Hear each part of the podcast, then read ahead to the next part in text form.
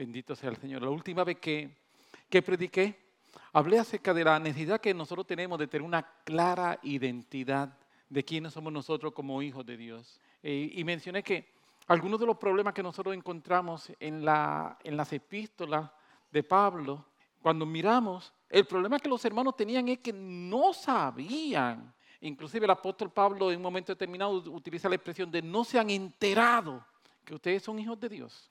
Entonces esa falta de identidad, ese problema de identidad, de saber quiénes somos y lo que significa ser hijo de Dios, crea problemas espirituales. Ser hijo de Dios es mucho más que simplemente un título. Ser hijo de Dios es un cambio en naturaleza. No simple sencillamente es un label que me pongo que dice soy hijo de Dios. No es un label que me identifica, es algo que ocurrió a nivel interno. Es un cambio que ocurre en mi naturaleza, en lo más profundo de quién yo soy. Y ese cambio que ocurre en mi naturaleza, en lo más profundo de quién yo soy, es lo que hace que yo sea hijo de Dios. Mencioné también que una de las palabras que el apóstol Pablo utiliza cuando está hablando acerca de ser hijo de Dios, que cuando habla acerca de nuestra adopción, esa palabra en forma literal habla acerca de, alguien que ha sido adoptado como hijo con todos los derechos legales. Cuando se dice con todos los derechos legales, porque en esta época habían algunas personas que eran adoptados pero no tenían todos los derechos legales. Y se hace entonces la diferencia entre el que es adoptado pero que es adoptado con todos los derechos legales. En otras palabras, que él tiene los derechos que tiene un hijo natural, legal. Y eso es lo que el apóstol Pablo dice. Y Pablo está enfatizando que tú y yo, como hijos de Dios, somos gente realmente nueva. Y Pablo habla de que somos una nueva criatura. Y, y, ese día terminamos leyendo un pasaje un poco extraño de primera intención que se encuentra en Isaías capítulo 32, versículos 14 y 15. Y dice, porque los palacios quedarán desiertos, la multitud de la ciudad cesará. Las torres y las fortalezas se volverán cuevas para siempre, donde descansen asnos monteses y ganado hagan majada. Ese, ese primer versículo, el versículo 14, lo que muestra es un panorama sombrío. Muestra un panorama, como yo mencioné, que se parece más a lo que vieron películas de Mad Max, tú sabes, esa película así posapocalíptica, donde hubo una destrucción y todo. E, es lo que muestra el versículo 14, es ese tipo de panorama, pero entonces entramos al versículo 15. Hasta que va a haber ese, esa imagen sombría, va a haber ese escenario sombrío, hasta que hay un momento que viene, cambia, transforma todo ese escenario hasta que sobre nosotros se ha derramado el Espíritu de lo alto. ¡Wow! El derramamiento del Espíritu de lo alto crea un cambio.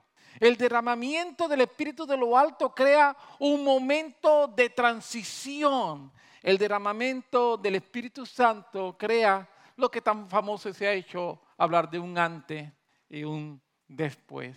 Una cosa es lo que ocurre, cómo las cosas eran antes del derramamiento del Espíritu Santo. Y otra cosa muy distinta es cómo las cosas son después del derramamiento del Espíritu Santo. Porque dice, hasta que sobre, nosotros se ha derramado el Espíritu de lo alto. Y el desierto se convierta en campo fértil. Y el campo fértil se ha estimado por bosque. Y yo mencionaba que esto no ocurre de un día para otro. No es que porque el Espíritu Santo es derramado hoy, mañana hay un bosque, sino que cuando el Espíritu Santo es derramado, empieza esa tierra que era una tierra árida, esa tierra que era una tierra que no tenía la capacidad de dar fruto, esa tierra que era una tierra sombría, esa tierra que era una tierra que se veía que había sido dañada, destrozada, empieza a sufrir un cambio. Y esa tierra se convierte inmediatamente en una tierra fértil. Y después que se convierte en una tierra fértil, empiezan a sufrir los retoños. Y llega el momento en que según van pasando los días, según van pasando los años, posiblemente según van pasando las décadas, ya aquella tierra que era una tierra dañada, que no era capaz de dar vida, es un bosque. Y por eso, una de las cosas que yo te mencionaba es, mírame hoy, pero dentro de un año vas a ver que estoy más verdecito, hay más vida. ¿Por qué? Porque sobre mí ha sido derramado el Espíritu de lo alto. Y quiero decirte, si sobre ti ha sido derramado el Espíritu de lo alto, es exactamente la misma promesa. Si sobre ti ha sido derramado el Espíritu de lo alto, la promesa es que tu tierra se va a convertir en una tierra fértil y que según vayan pasando los días, las semanas, los meses y los años, tu tierra va a convertirse en una tierra llena de bosque. Así que nuevamente yo quiero decirte, prepárate para ver lo que Dios va a hacer conmigo en los próximos años. Yo voy a ser mejor porque estoy siendo transformado a su imagen. Amén. Yo estoy siendo transformado a su imagen y yo estoy siendo transformado a su imagen, dice la Biblia, de día en día y de gloria en gloria. Así que aquello que no he logrado hoy, no hay problema. Dame un año para que tú veas. Dame un año para que tú veas. Amén. ¿Sabe? Y en esta obra de este trabajar el Espíritu Santo con, con nuestra vida es una obra de progreso. No es una obra que ocurre, repito, de un día a otra. Yo quiero decirte, no importa si te convertiste hace 30 años, hace 50 años, hace 10 años, hace un año, hace una semana, hace un día o hace cinco minutos que decidiste entregarle tu vida a Jesús. Una vez nosotros entregamos nuestra vida a Jesús, una vez que aceptamos a Jesús como nuestro Salvador personal, el Espíritu Santo viene a morar dentro de nosotros en ese momento y en ese preciso momento en que yo le digo, Jesús, sí, abro mi corazón a ti, que el Espíritu Santo se mete dentro de mí. Eso es algo que ocurre en fracciones de segundo. Yo recuerdo aquel agosto 23 de 1973, como a las 8 y 45 de la noche, cuando yo le dije al Señor, aquí estoy. Y en fracciones de segundo yo experimenté la presencia del Espíritu Santo. Y agosto 23 de este año se cumplen 50 años desde que eso ocurrió y empezó y no se ha detenido. Empezó y no se ha detenido.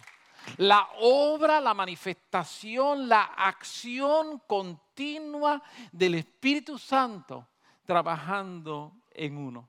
Pablo lo llama en Romanos capítulo 2, capítulo 12, versículo 2, que lo que está ocurriendo dentro de mí es una metamorfosis.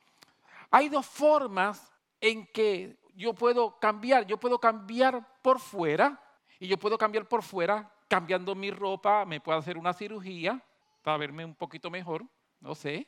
Me puedo pintar el pelo de amarillo, eso está de moda. Puedo hacer distintas cosas, ¿verdad? Pero eso es un cambio externo, no es un cambio interno. Aunque haga todos esos cambios externos, por dentro sigo siendo exactamente igual. Pero si dentro de mí ocurre una metamorfosis, es un cambio que comienza por dentro.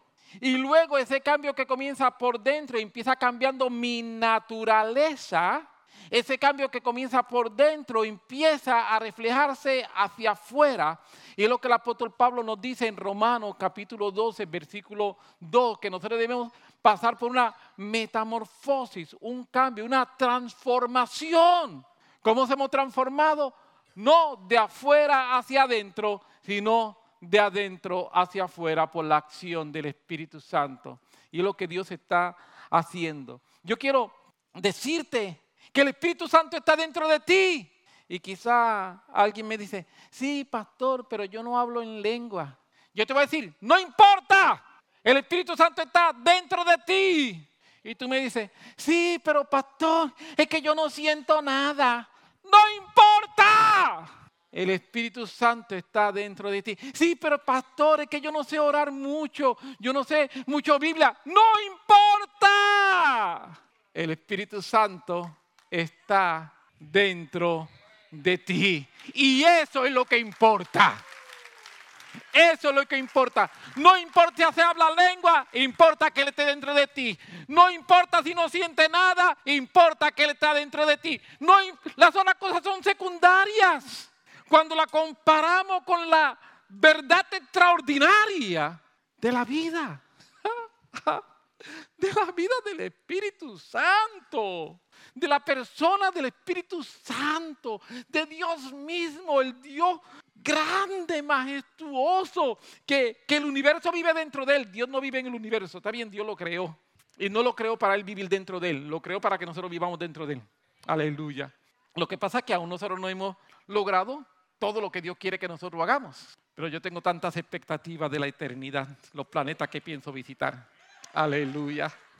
¿Por qué no? Aleluya. Yo creo ese Dios grande, majestuoso, extraordinario. El 23 de agosto de 1973 a las 8 y 45 de la noche se metió dentro de mí completito. y dice, completo, sí, sí, sí. Pero ¿cómo él tan grande puede ser completo? Yo no sé. Pero yo sé que lo hizo. Porque lo que yo no puedo entender, no lo trato de entenderlo. Dios es tan y tan y tan grande que el universo está dentro de él. Y es tan extraordinario y tan cercano que se metió dentro de mí. Y dice la Biblia que Él no da el Espíritu Santo por medida. Eso dice la Biblia. Así que Él no dijo, déjame ver, te voy a dar dos onzas de Espíritu Santo.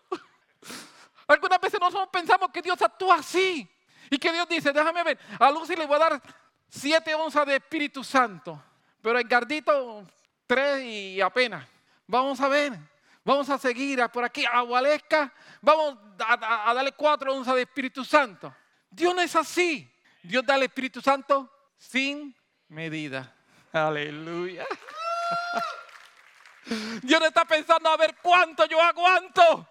Él dice, yo me voy a meter completo. Por eso la Biblia habla acerca de la plenitud de Dios que habita en nosotros. La plenitud de Dios habita en nosotros. Así que yo quiero decirte, Dios está dentro de ti. Dios está dentro de ti. Una cosa es el bautismo del Espíritu Santo y otra cosa es la realidad de que el Espíritu Santo está dentro de mí. El Espíritu Santo está dentro de mí simplemente porque yo soy hijo. ¿Necesito algún otro requisito para que el Espíritu Santo esté dentro de mí? No. Simplemente necesito ser hijo. Ah, el bautismo del Espíritu Santo, de lo que no voy a predicar hoy, simplemente menciono, es Dios entonces capacitándome para hacer tareas, para enviarme a la misión. Y eso también es importante. Sí, sí. Pero hoy estamos simplemente en la mitad del mensaje. Amén. Estamos, tenemos el Espíritu Santo como una realidad. Y tener el Espíritu Santo como una realidad, créeme, es lo más importante que te puede pasar a ti en tu. Sí, sí, sí, sí, sí es lo más importante. Si tú piensas que hay algo más importante que esto, yo quiero decirte que estás equivocado. Lo más importante que puede pasar en tu vida es que el Espíritu Santo se metió dentro de ti porque es Dios mismo. Piénsalo, piénsalo un momento. Dios mismo, ese Dios grande, decidió meterse dentro de mí. Y lo hizo porque soy un hijo con todos los derechos legales. Y como hijo, uno de mis derechos es Espíritu Santo. Eso es uno de los derechos que yo tengo como hijo. ¿Sabe? Hay una expresión que el apóstol Pablo utiliza en tres ocasiones distintas en sus cartas para hablar acerca de esto que estamos hablando, del Espíritu Santo en nosotros. A mí me gustaría ir y evaluar estos tres pasajes brevemente que el apóstol Pablo utiliza para hablar acerca del Espíritu Santo en nosotros. Es una expresión que Reina Valera 1960 traduce por arras la Biblia de las Américas, la nueva versión internacional y varias otras versiones traducen por garantía. Y yo quisiera hablar eso.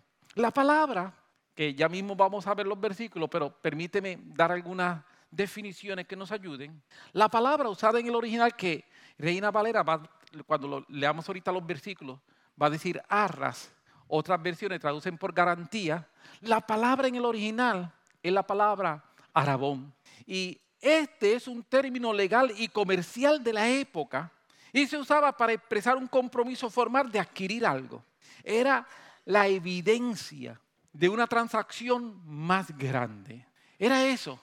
Era esa evidencia, era, eso. Había un documento y entonces se pagaba una suma de dinero y esa suma de dinero era una garantía, una, traduce Reina Valera, arras, es la palabra arabón, es ese compromiso formal de hacerlo.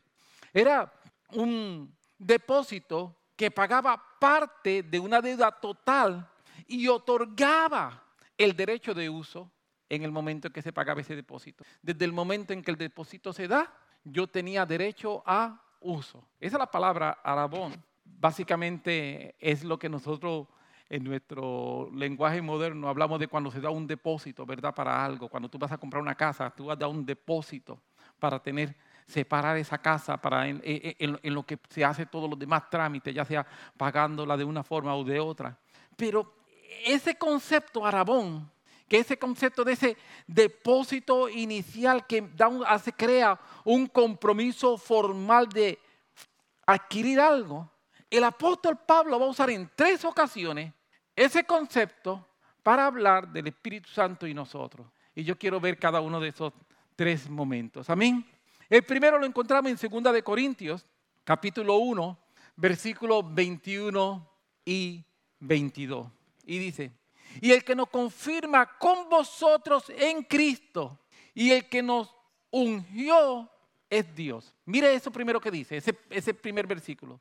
¿Qué es lo que él hace? Nos confirma con vosotros en Cristo y nos unge. Y dice que ese que hace eso, que nos confirma y que nos unge es Dios. Permíteme mencionar, nos quedamos ahí un momento en el primer versículo, que cuando habla de la palabra confirmar, esa palabra que se está utilizando ahí significa literalmente establecer, afirmar, fortalecer.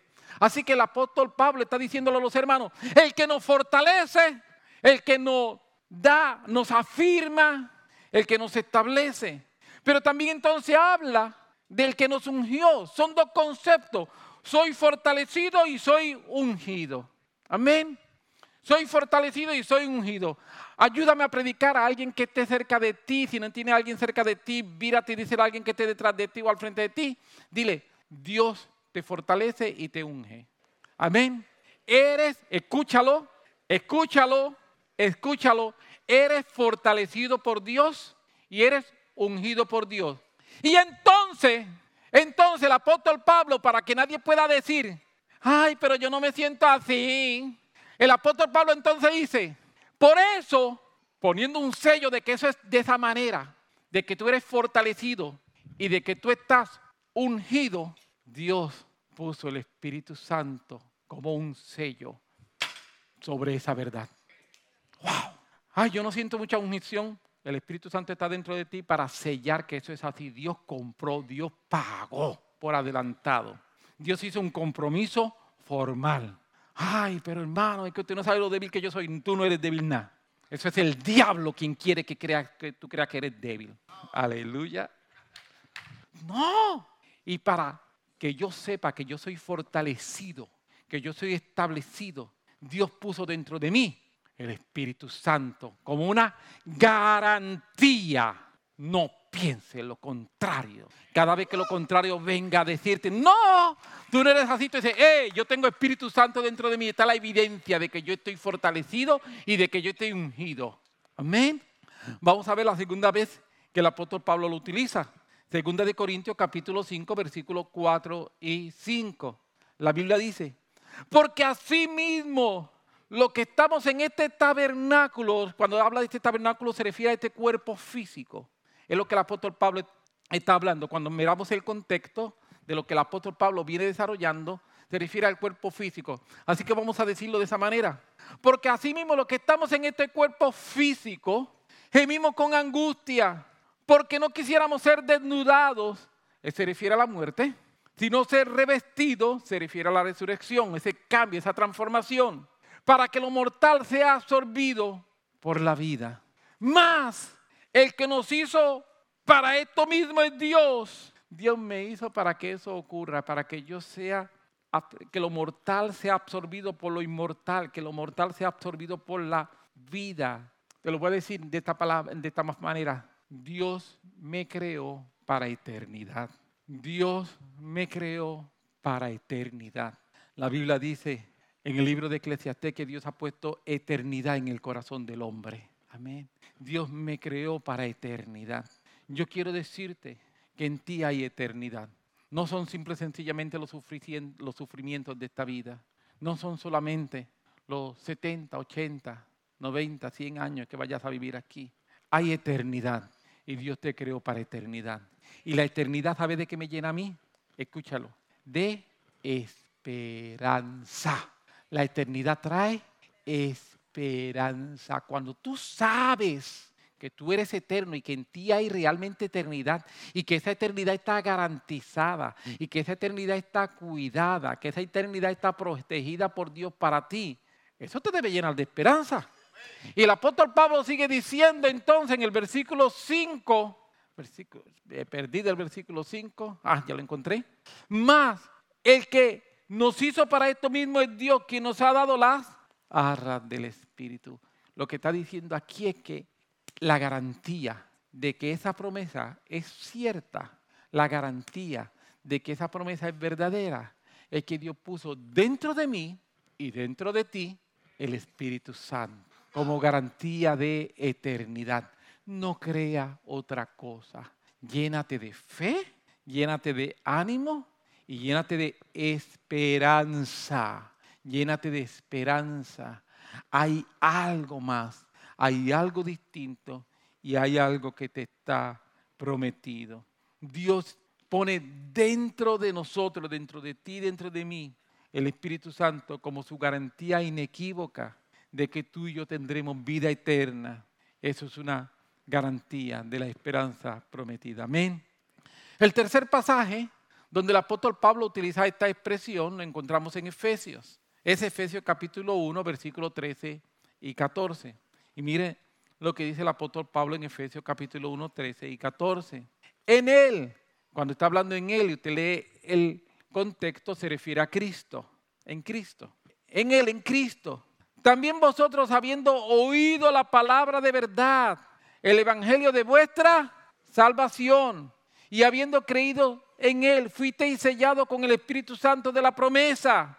Hay un sello. Y este sello de lo que habla es de pertenencia.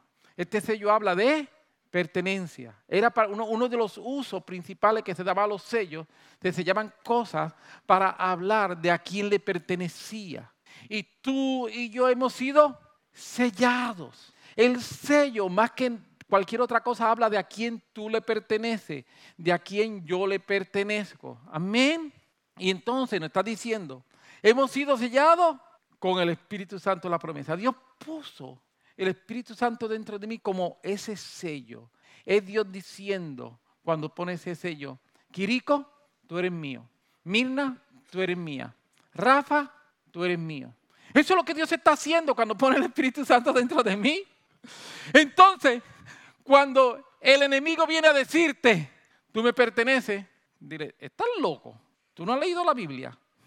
Tú estás loco. La Biblia dice que a mí me sellaron, me pusieron una marca. Yo soy de mi amado y Él es mío. Su bandera sobre mí es amor. Ponme como un sello sobre tu corazón, como una marca sobre... Él puso una marca en mí.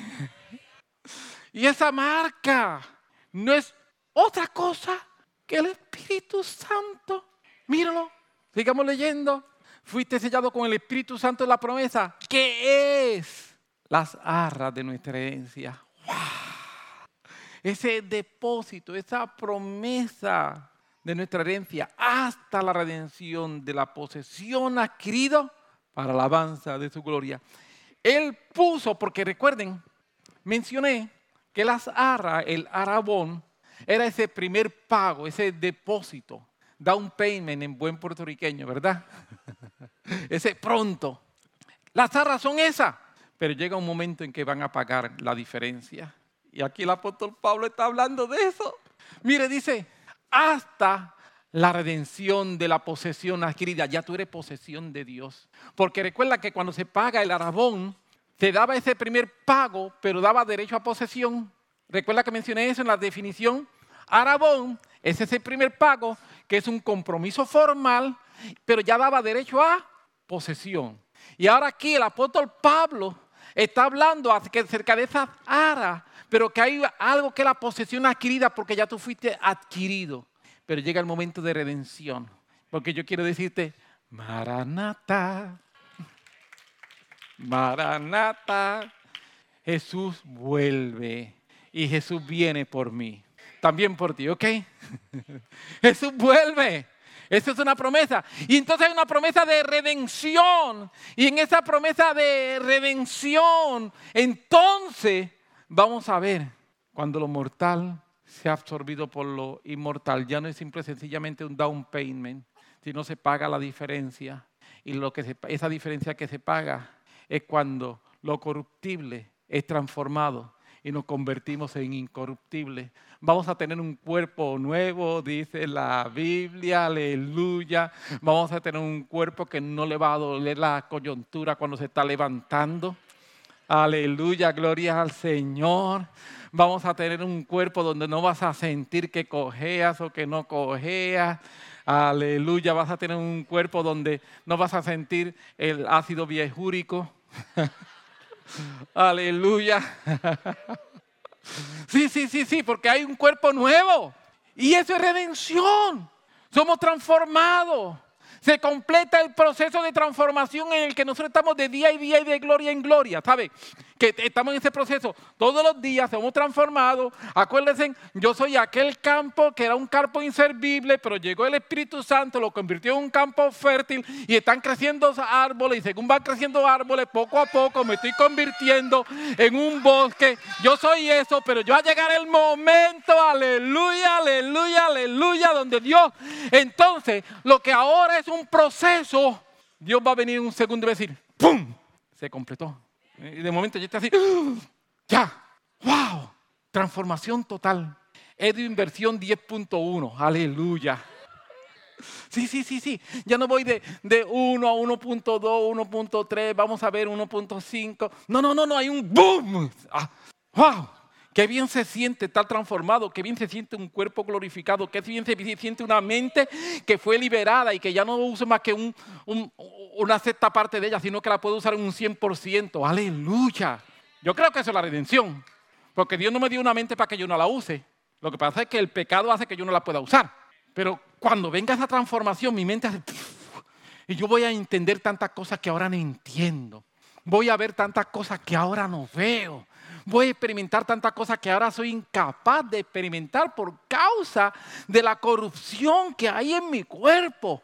Pero en ese momento, cuando venga ese día de redención, porque yo soy posesión adquirida, yo soy posesión adquirida por Él, y viene ese momento de redención, y en ese momento que yo soy transformado así, ¡va! Ah, aleluya. ¡Qué bien! Y para eso me dieron una primicia. Para eso me dieron una primicia. Yo quiero mencionarte, habiendo leído estos tres versículos que hemos leído y tratando de, hacer alguna conexión entre, entre ellos, yo quiero afirmar que lo que experimentamos hoy es apenas una pequeña porción de lo que experimentaremos en la eternidad. Déjame repetirlo, déjame repetirlo. Lo que tú y yo experimentamos hoy es apenas una pequeña, minúscula porción de lo que tú y yo vamos a experimentar en la eternidad. Pero algunas veces no estamos pensando en eso, estamos pensando mucho en el ahora, en mis problemas de hoy, en mis situaciones de hoy. Y eso es lo que el diablo quiere, que tú estés centrado en tu hoy y tu ahora y que perdamos la mentalidad de eternidad. Mientras que las arras del Espíritu, una de las cosas que hacen es darme una mentalidad de eternidad. Amén. Porque vienen mejores cosas para ti, vienen mejores cosas para mí. Mira, el apóstol Pablo dice, Romanos capítulo 8, versículo 18. Pues tengo por cierto que las aflicciones del tiempo presente, ¿qué dice? No son comparables. No son comparables con la gloria venidera que se manifestará en otros lugares. ¿Se manifestará dónde? Mira, escúchame. Hay una gloria venidera que se va a manifestar dentro de ti. Hay una gloria venidera que se va a manifestar dentro de ti. Que no es la gloria de gloria en gloria y de día en día no es esa. Es una gloria aún mayor que esa. Es una gloria aún más extraordinaria que esa. Y esa gloria venidera se va a manifestar en ti. Y Pablo está diciendo, pues tengo por cierto, por seguro, que las aflicciones del tiempo presente no son comparables con la gloria venidera que en nosotros ha de manifestarse. Escucha lo que dice entonces el apóstol Pablo en 2 de Corintios, capítulo 4, versículo 17. Porque esta leve tribulación momentánea. Mire cómo, el apóstol, nosotros decimos, estoy pasando por la gran tribulación. Espérate, aún no ha venido el anticristo. ¿Qué gran tribulación ni gran tribulación? No me hables de eso. Pero nosotros, hermano, es que tú no sabes el gran problema que estoy teniendo. Tú no sabes la gran dificultad. Y Pablo dice, leve y momentánea. Estamos hablando del apóstol Pablo, que había sufrido un naufragio, lo habían apedreado, había estado preso, lo habían latigado, le habían dado de puño. En un momento lo apedrearon y pensaron que estaba muerto. Había, ese, ese, ¿a, cuántos de aquí han apedreado? Bueno, a mí me tiraron una vez con una piedra en la escuela, pero no, eso no cuenta, ¿está bien? ¿A cuántos ustedes han apedreado? Así que lo pongan en una esquina y, todo el mundo lo hayan apedreado. ¿A cuántos? Ah, ok. ¿A cuántos de ustedes han latigado? Me, estoy explicando, pero mire, el apóstol Pablo, que ha pasado por todas esas situaciones, dice que todas esas situaciones son una tribulación y utiliza dos adjetivos para describirla leve y momentánea. ¿Por qué él puede decir que es leve y momentánea? Porque las cosas son grandes comparado con que tú las comparas. Amén.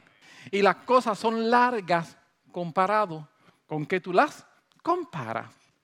Si tú comparas una tribulación de tres minutos con una de seis minutos, pues esa es la mitad. O podrías decir que la de seis minutos es el doble, porque duró seis minutos. La otra duró más que tres. Chacho, ese es el doble. ¿Me estoy explicando? Pues con qué el apóstol Pablo está comparando la tribulación. Con el peso de gloria que viene en la eternidad. Con ese peso de gloria que nos está prometiendo en la eternidad. Y cuando el apóstol Pablo hace esa comparación, dice, con la eternidad, que son millones de millones de millones de años, ¿qué tiene que ver estar preso por un año? Eso es el punto cero punto punto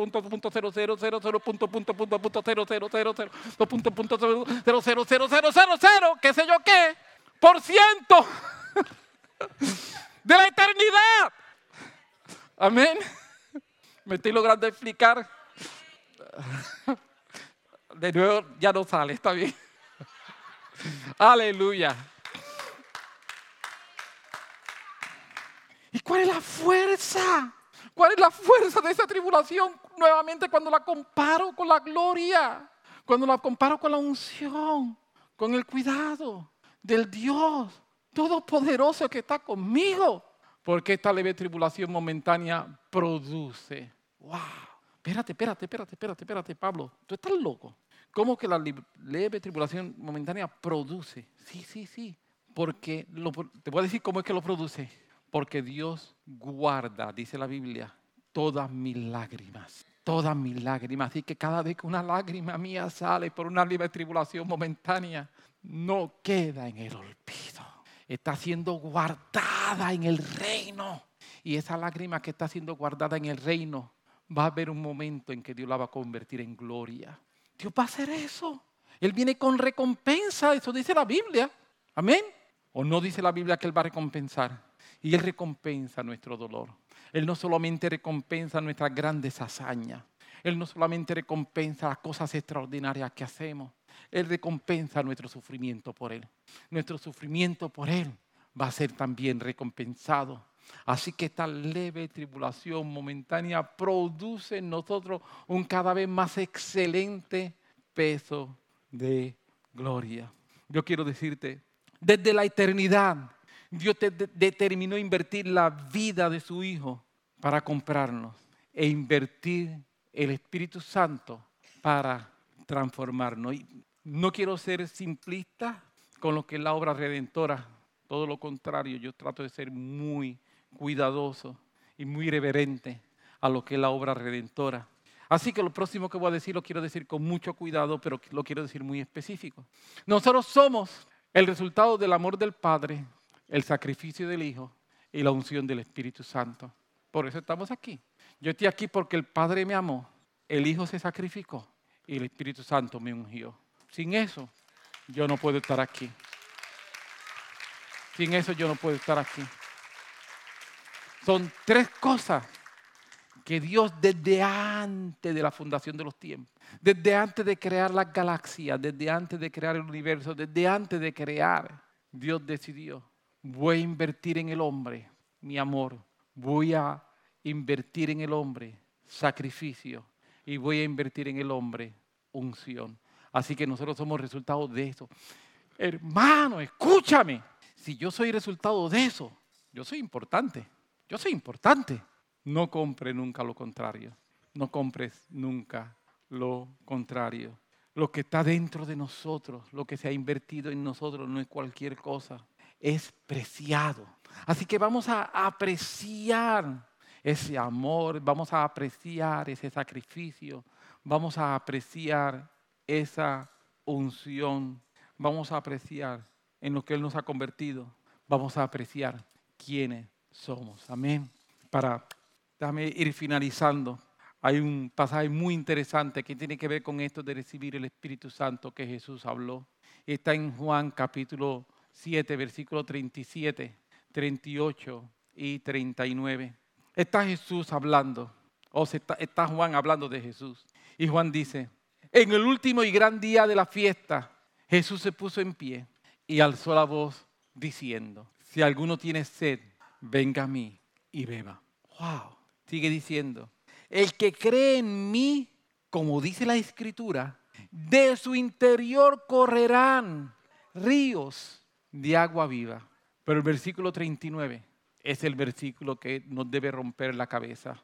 Esto dijo, o sea, que, los ríos de agua viva del que cree en mí, esto dijo del Espíritu que habían de recibir los que creyesen en Él, pues aún no había venido el Espíritu Santo.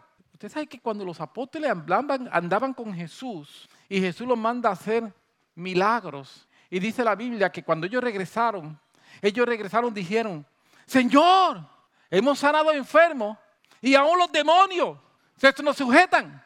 Usted sabe que ellos no tienen el Espíritu Santo dentro de ellos. Ellos no tenían el Espíritu Santo dentro de ellos.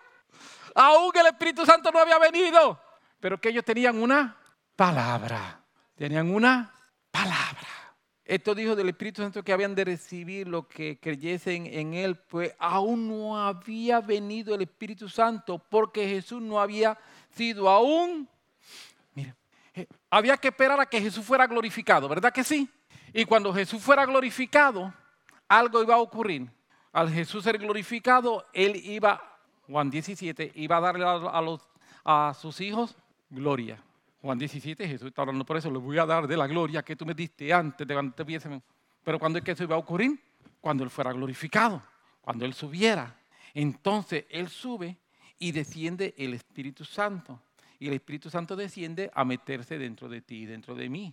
Y cuando el Espíritu Santo se mete dentro de ti dentro de mí, una de las cosas que ese Espíritu Santo que se mete dentro de ti dentro de mí hace es que empieza un proceso de transformación de gloria en gloria, porque entonces ya Jesús ha sido glorificado. Entonces está hablando Jesús aquí proféticamente. Ese día Jesús profetizó de lo que va a pasar aproximadamente unos dos años después. Jesús está a mitad de su ministerio cuando esto ocurre. Y Jesús profetiza y profetiza de lo que va a ocurrir aproximadamente unos años y medio, dos años después, que es cuando el Espíritu Santo venga en Pentecostés. Y Jesús está hablando de ese espíritu que vendría a morar y que sería dentro de la gente como río de agua viva. Cuando se habla de ríos de agua viva entre los creyentes, muchas veces nosotros hacemos referencia a experiencias que afectan nuestras emociones, y no voy a decir que eso está mal. Está bien. Muchas veces, muchas veces, cuando el Espíritu Santo viene a nosotros, afecta y toca nuestras emociones. Perfecto. Dios me hizo emocional. Las emociones no son diabólicas. Amén. Amén. Diabólico es el uso que le podamos dar a las emociones. Diga también amén a eso. Sí. Entonces Dios puede tocar nuestras emociones, pero la, el concepto ríos de agua viva dentro de la cultura tenía dos propósitos un río de agua viva. Un río de agua viva era, un, era, era agua que se estaba moviendo, distinto a agua estancada. Dios no quiere que tú tengas un lago, Dios quiere que tú tengas un río. Los dos tienen agua, sí, pero uno es agua estancada y el otro es agua en movimiento. Aleluya. Así que Dios no quiere que tú tengas un charquito dentro de ti, el charquito voy a la pachara y el charquito de agua que... No, eso no es lo que Dios quiere. El agua viva, se mencionaba agua viva porque era agua en movimiento y tenía dos propósitos primordiales. El primer propósito que tenía era que se utilizaba para generar fuerza. Hoy día se utiliza para generar energía, electricidad. En esa época no existía la electricidad como tal, pero sí se generaba fuerza con ella. Había agua y el agua llegaba y golpeaba y generaba fuerza. Se movían cosas a través del agua. Así que lo primero que el agua viva hace es que es una fuente de generar fuerza, energía. Amén. Lo segundo es que donde había agua viva era un lugar para purificación. Porque el agua, al estar en movimiento, no se quedaba estancada, no se mantenía con las situaciones que se estaban echando allí, sino que se movían. Y al moverse, entonces, eran lugares de purificación. Así que los ríos de agua viva tienen dos propósitos primordiales. El río de agua viva con propósito primordial tiene el generar fuerza, generar energía dentro de mí. Cuando el Espíritu Santo viene dentro de ti, el Espíritu Santo viene a darte fuerza. Y lo segundo que el Espíritu Santo hace dentro de ti es que viene a traer purificación. Amén. Todas las demás cosas que ocurran son bienvenidas, pero son añadiduras. Si te ríes es una añadidura. Si te caes al piso es una añadidura. Si sales corriendo es una añadidura. Amén. Y son buenas las añadiduras, ¿verdad que sí? Sí. No tenemos problema, pero no andamos buscando las añadiduras, andamos buscando lo principal. Lo principal es que el Espíritu Santo venga dentro de mí a generar dentro de mí energía, la fuerza que yo necesito para vivir cada día. Y venga a traer purificación. Cada día tú y yo presentamos distintas situaciones que vienen a traer contaminación a nosotros. Sí, no importa cuánto tú ores, no importa cuánto tú ayunes, no importa cuánto tú leas la Biblia. Puedes venir a estar en la iglesia desde las 5 de la mañana hasta las 10 de la noche. Algún hermanito va a venir a hacer que, que tú te contamines. o tú vas a contaminar a algún hermanito. Aleluya. Entonces todos los días yo necesito ese río de agua viva donde yo voy. Y yo de momento estaba...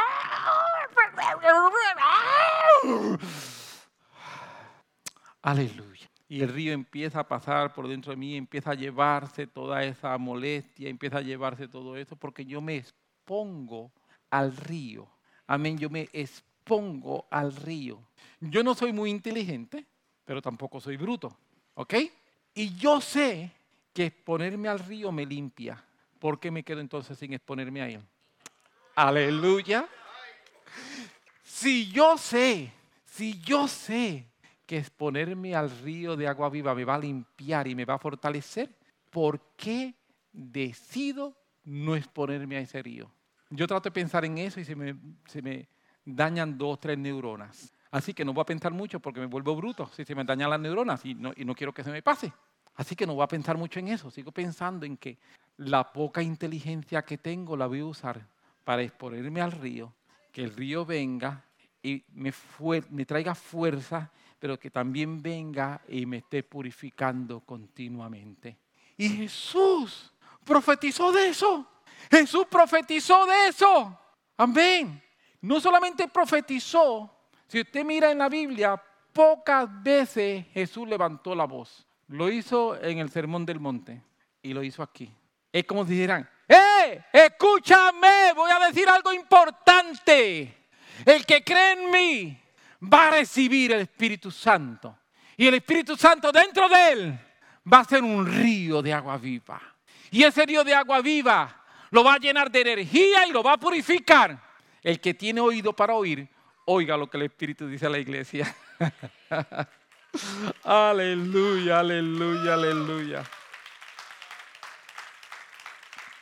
Yo quiero decirte que nuestra relación con el Espíritu Santo no se fundamenta en nuestras emociones, sino que se fundamenta en una fe profunda y continua en Dios. No importa lo que yo sienta o lo que yo deje de sentir, en mi fe una fe profunda, una fe continua en Dios. En eso se fundamenta mi relación con el Espíritu Santo. Nuestro énfasis no está en qué sentimos, dejamos de sentir, sino en lo que hacemos, en lo que son nuestras convicciones. Amén. Así que hoy te digo, Dios continúa trabajando en nosotros. Dios continúa trabajando en nosotros y permíteme terminar con dos declaraciones que quiero hacer sobre nuestras vidas. Son declaraciones que hice empezando, pero lo hice a nivel mío y ahora las quiero hacer a nivel tuyo. Prepárate para ver lo que Dios hará contigo en los próximos años. Llénate de fe, llénate de fe. Oye, a ti sí, sí, a ti te estoy hablando y a ti que estás viendo por internet también.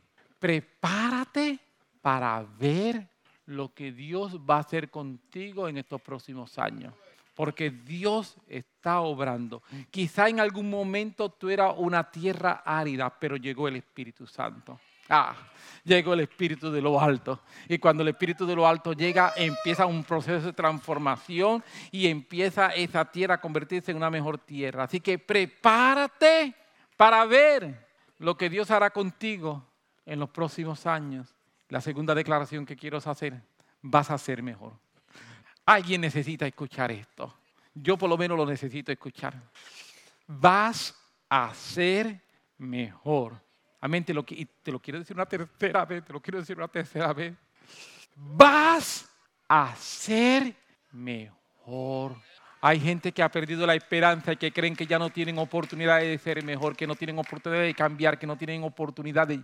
Yo vine a decirte hoy, si el Espíritu Santo se metió dentro de ti, tú eres hijo, atrévete a creer. Vas a ser mejor. Y vas a ser mejor, no porque yo lo digo, esto no son palabras de, ¿cómo se dice? De, eh, motivacionales, sí. No, no, esto no son palabras motivacionales. Yo no estoy aquí para motivarte. Si tú quieres palabras motivacionales, ve a un seminario, paga 100 dólares y escucha allí dos tres disparates. Yo no vine a traer motivación, yo vine a llenarte de fe. Yo vine a llenarte de fe. Yo vine a llenarte de fe. Amén. Y yo quiero que tú te llenes de fe y por eso, porque yo quiero que tú te llenes de fe, yo quiero decirte, esto no es una idea mía, esto es Biblia, esto es Biblia. Vas a ser mejor porque estás siendo transformado a su imagen. Y si yo soy transformado a su imagen, tú no estás siendo transformado a la imagen de Edwin. Tú no estás siendo transformado a la imagen de Christopher. Oh, no, no, alguien dice, no, yo que yo quiero, me encanta la imagen de Lucy, yo quiero ser transformado a la imagen de Lucy. No, no, no, no, no. No es la imagen de Lucy. Oh, no, muchachos, yo quiero ser transformado a la imagen de Pastora Grisel. No. No. Esa es la imagen de Jesús. Esa es la imagen de Jesús. Y si yo estoy siendo transformado a la imagen de Jesús, voy a ser mejor. Porque Jesús es mejor que yo. Jesús es mejor que cualquier otra imagen. Jesús es mejor que cualquier otra cosa. Y tú y yo estamos siendo transformados a la imagen de Jesús. Por eso yo vengo a decirte hoy, vas a ser mejor. Te dice, pero pastor, los problemas que estoy pasando, llena, por eso es que vine a darte fe. Por eso es que necesita fe, porque está pasando problemas. Pero el pastor es que yo no sé si yo lo voy a poder lograr. Por eso es que vine a darte fe, porque tú no sabes si puedes lograrlo. Pero pastor, es que lo he intentado tantas veces. Tranquilo. Yo vine a darte fe porque sé que lo has intentado muchas veces.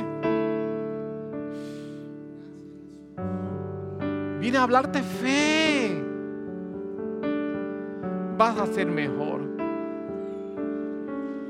Simplemente no te quites. Mantente un poco más. Y si te mantienes y no te quitas, dentro de un año vas a mirar para atrás y vas a poder decir, Ebenecer. Eso es una palabra bíblica y significa, hasta aquí me ayudó Jehová hasta aquí me ayudó Jehová. Así que puede que hoy en tu corazón tú digas, no puedo. Por eso estás aquí. Y por eso te estoy hablando a ti. A ti que me estás viendo por internet te estoy hablando. Vas a ser mejor. Puedes tener la confianza no en el predicador, sino en la palabra que no falla de Dios. Estamos siendo transformados a su imagen. Y estamos siendo transformados a su imagen, dice la Biblia, de día en día. No ocurre todo en un momento, no ocurre todo en un instante. No, no. Ahí me gustaría que Dios me transformara en un instante. Pero ese después, ese es después. Ahora en este lado de la eternidad es de día en día. En aquel lado de la eternidad va a ser en un segundo.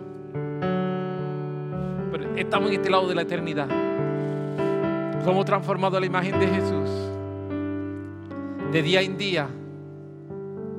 Y de gloria en gloria. Vamos creciendo. ¿Por qué no te pones sobre tus pies y oramos al Padre?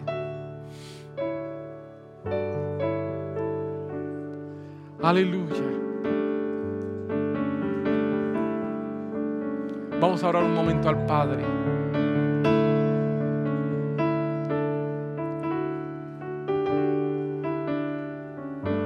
Señor, gracias por tu Espíritu Santo en este lugar. Gracias por tu vida. Gracias por lo que estás haciendo. Gracias por tanto amor. Gracias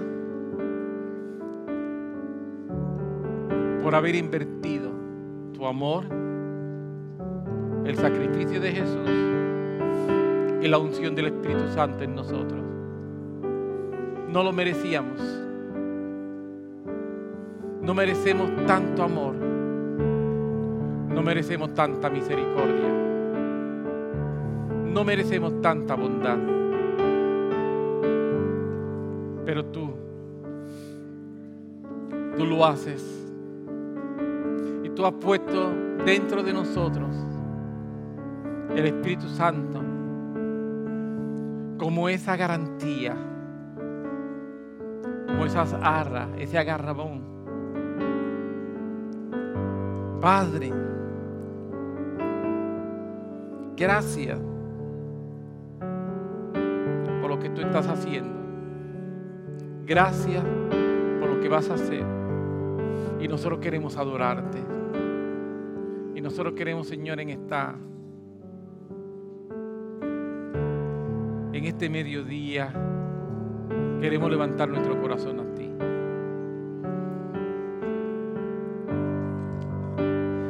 Si hay alguien que necesita tomar una decisión por Jesús, esto es algo que lo practicamos en cada reunión.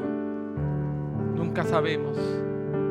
Pero si tú nunca le has entregado tu vida a Jesús o lo hiciste en alguna vez y te apartaste del camino, hoy es un buen día para que tú consideres tener esta experiencia con Jesús donde el Espíritu Santo se mete dentro de ti en ese segundo. Ya sea que estás aquí o que nos está viendo por internet, déjanoslo saber, queremos orar por ti. Queremos orar por ti. Queremos ayudarte en este proceso. Sabemos que es un proceso muchas veces difícil. Sí, claro que sí. Pero sabemos que es el mejor proceso. ¿Es difícil ser cristiano? Sí. Pero quiero decirte una verdad. Es más difícil vivir sin Dios. Porque cuando vives sin Dios, vives sin esperanza, sin rumbo, sin alternativa, a merced de las circunstancias y las situaciones. Cuando le entregas tu vida a Jesús, vive con seguridad, vive con tranquilidad, vive con paz mental. Aleluya. Así que, si tú no has tomado una decisión por Jesús, hazlo. Este es un buen momento y hazlo saber. Si estás aquí, Levanta tu mano un momento, así yo lo sé y puedo orar por ti. Si está por internet, escríbelo. Amén. Así podemos saberlo. Si hay alguien, levanta tu mano un momento que yo pueda verte este, para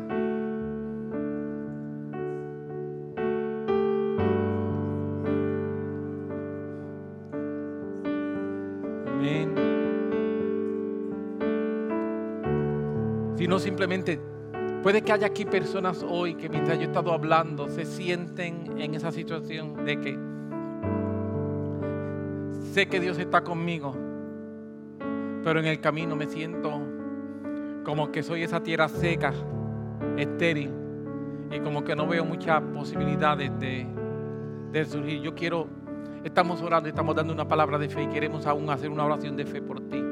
Si hay alguien así, pasa un momento al frente. No estamos hablando de situaciones pecaminosas, estamos hablando de situaciones que todos nosotros en momentos determinados pasamos. Y quiero dar una palabra de oración sobre tu vida. Así que si hay alguien así, pase un momento al frente. Queremos orar por ti antes de, de ir moviéndonos en otra dirección. Aleluya. Si no hay nadie, voy a ir cambiando, ¿está bien? Ok. Si hay alguien más aparte de Luis Santos, pasa un momento al frente. Algunas veces lo que necesitamos es ese empujón de fe y queremos hacerlo contigo hoy. Vamos, vamos. Y hay alguien más pasa, de verdad. Lo que único que queremos es orar para que darte ese empujón de fe, que te llene de esperanza, de saber que Dios va a hacer lo que Él ha prometido hacer en tu vida, de que Dios va a cumplir lo que Él ha prometido cumplir. Amén. Me gustaría algunos hermanos que pasen aquí donde ellos para poder orar y sobre las personas adicionales que están pasando. algunos de los líderes, por favor, rapidito. Algunos de los líderes, por favor, rapidito, pasen. Y sobre los hermanos que están pasando. vamos a orar por ellos. Amén. Queremos simplemente dar una palabra.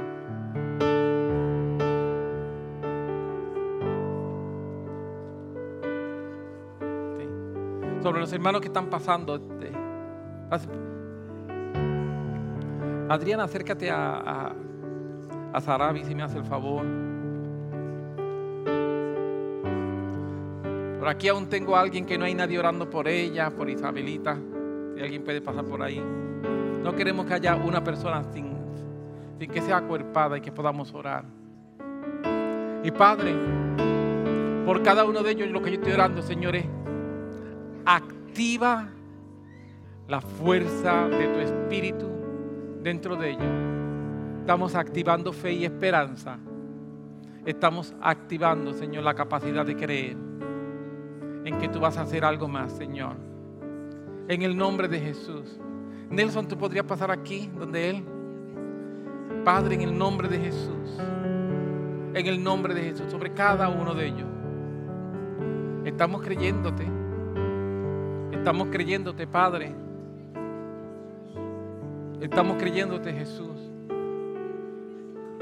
Estamos creyéndote, Señor. Estamos creyendo en tu palabra. Estamos creyendo en las cosas que tú estás haciendo, Señor. Estamos creyendo, Padre, en el nombre de Jesús. En el nombre de Jesús. En el nombre de Jesús. En el nombre de Jesús. Gracias. Gracias. Gracias por cada hermano, cada hermana, Señor. Leída, ¿tú podrías orar por ella? Gracias. Gracias, gracias, gracias.